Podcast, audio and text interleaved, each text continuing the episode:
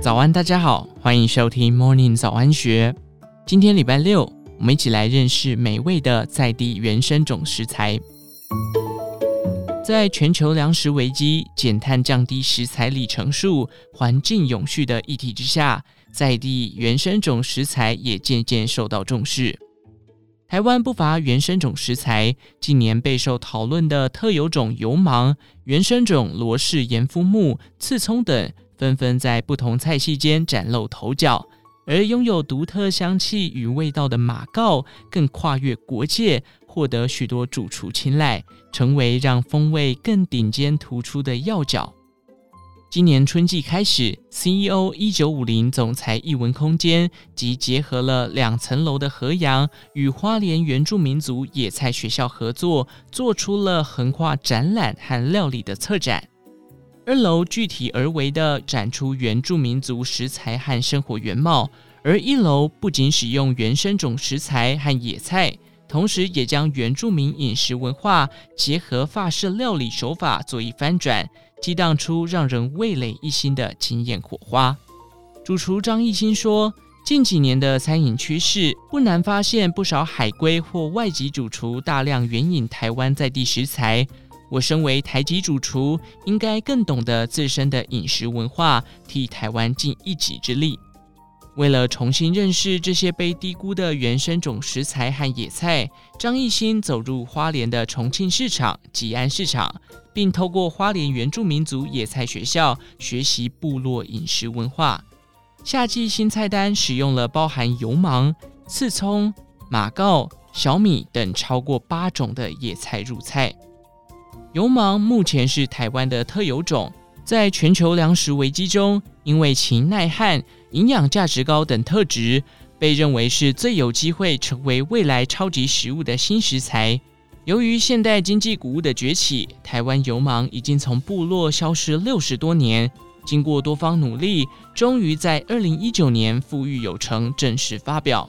近一两年才陆续出现在高级餐厅以及面包店中。用于取代谷物、麦类，展现多元的运用。在 CEO 一九五零总裁一文空间，主厨就将油芒分别以油炸和烹煮展现不同口感，以咸甜风味展现油芒的多元性。张艺兴解释，油芒质地偏硬，用于料理必须先蒸熟之后烘干再油炸，口感像是传统的米香，但却带有谷物的味道。用于甜点，因为是做冰淇淋，因此把油芒先研磨之后，再以牛奶烹煮，风味带点麦芽味。洋葱、苦花鱼、芒果青、红憨是以传统泰雅族腌制的方法制作，将钓上岸的鱼搭配小米和盐封罐，以室温发酵十天后进冰箱保存。主厨以苦花鱼搭配洋葱慕斯，做成接近尼斯洋葱塔的结构。最底层放上花椰菜抹酱和炸过的小米、红藜、油芒等，再搭配外层以可可脂塑形成芒果，内在却是自家腌制土芒果和红憨做成的达达。苦花鱼的发酵酸和新鲜土芒果红憨达达的青酸，酸的有层次却不刺激，底层谷物的口感和洋葱甜味，则让整体风味更为沉稳。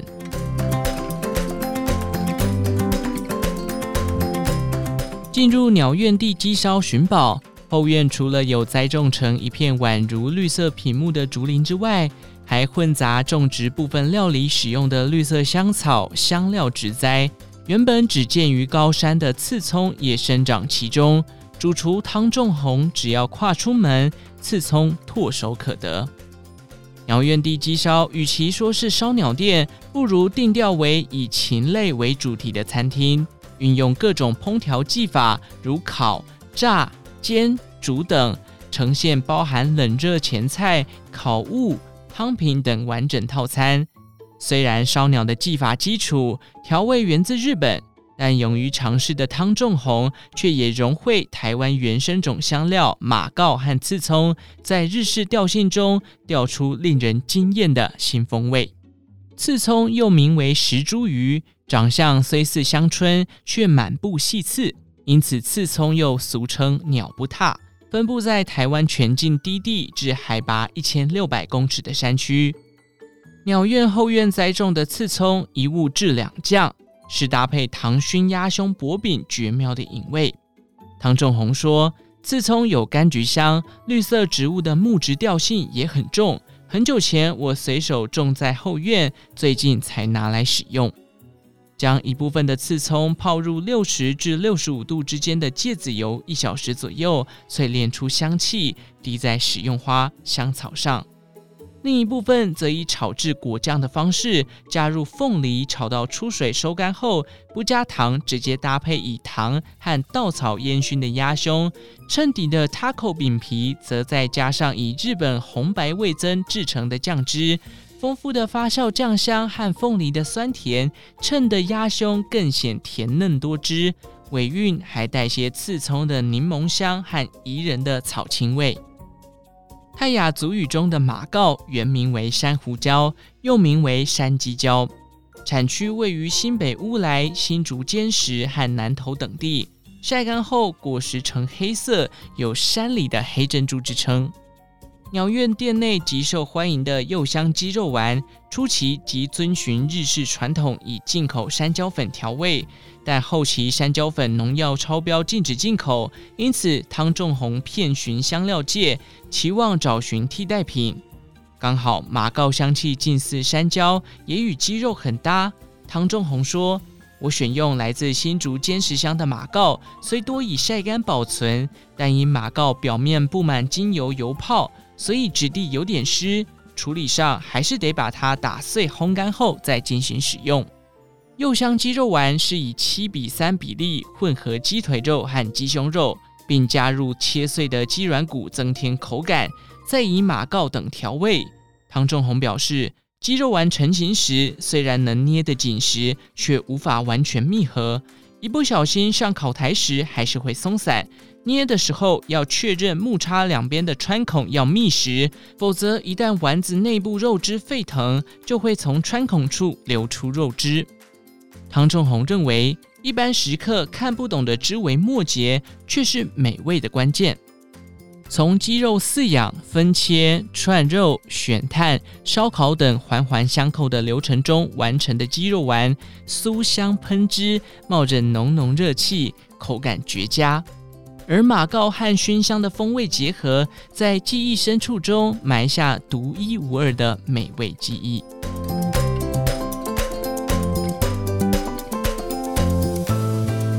以和牛为料理主轴的兰亭和牛割烹料理专门店，主厨郭建义出身早期日本名店新都里，不论是传统或创意日本料理，手法稳健扎实。多年前加入生态厨师行列，参访体验台湾各地小农部落，接触了不少台湾原生种食材，进而随着产季陆陆续续运用在料理中，拓宽了菜单风味的光谱。近两年极为流行的原生种罗氏盐肤木、月桃以及刺葱，郭建义近期也再度运用于套餐中。他表示。兰亭一向以高档进口和牛为主，通常料理和牛的手法是烹调前不腌，品尝时加盐调味。因此，兰亭一向致力开发调味盐，并且结合在地食材。盐肤木属植物，在欧洲、美洲各地都有其足迹，也广泛的被当作食用香料。而台湾则有罗氏盐肤木，生长在两千公尺以下中低海拔山路丛林内，于向阳开阔地十分常见。因为外表附着一层薄盐，因此成为靠山原住民族的盐味来源。实际上，盐肤木风味偏向酸涩微咸，具有解腻的效果，搭配细致的和牛很适合。只是因为盐肤木属于果实，本身有籽，颗粒硬。因此，稍微研磨做酱比较适合。郭建义考量盐肤木的风味偏向酸咸，与泰式酱料滋味神似，因此主厨加入鱼露、柠檬、蒜头、香菜、红葱头等，再以磨碎过的盐肤木增添不同层次的酸咸，用以生腌小卷或搭配套餐中五种纯血和牛部位的烧肉拼盘。郭建义解释：“我选用船钓小卷，钓上岸后即以盐肤木泰式酱封罐腌泡六小时，再以小卷的大小决定生吃或稍微炙烧。牛肉为避免腌泡后颜色不佳，所以直接烧烤搭酱汁品尝。”除此之外，把刺葱以微波炉烘干后研磨成粉，搭上盐之花，做成刺葱盐，也是五种和牛部位烧肉拼盘的最佳调味。以备长炭烤过的熊本和王沙朗牛排，沾上盐夫木酱，牛排带有 Q 弹的口感，表皮酥香，一咬肉汁迸发滋味鲜甜，加上盐夫木酱汁咸酸，非常解腻。澳洲和牛牛小排沾上刺葱盐，浓烈的柑橘草青味让鲜味更加明显。盐夫木生腌小卷，炙烧过的小卷肉嫩鲜美，吃起来清爽开胃。月桃在台湾种植高达十八种，常见于浅山或低海拔地区。不同的生长条件也会影响月桃的色泽和味道。月桃整株、植株都可食用。它的地下茎叶似姜，花可以蜜渍，而叶子可拿来包裹食物，让食物产生香气。我建议这一季使用了月桃花和月桃叶入菜，同样也是取其香。他表示，月桃叶有很接近香茅、香兰叶的香气，通常烫过后让叶片变软，可以用来包米饭。而月桃花，我是用来泡糖浆，让糖浆有香气后做成甜点。和牛五花月桃叶饭内有切丁的绿竹笋、银杏、牛肝菌等，再铺上一大片腌渍澳洲和牛牛五花，经过三十分钟的蒸煮，月桃叶的香气一打开，类似香兰叶的香气就四处飘散，米饭软弱，类似湖州粽。和牛油脂的香气浓郁，饱足感十足。月桃花美酒冻，滋味酸香，酒感不重，带有月桃淡雅的香气，作为画下句点的甜点，完美且恰当。以上内容出自《金周刊》一三三九期，详细内容欢迎参考资讯栏下方的文章连结。最后，祝福您有个美好的一天，我们下次再见。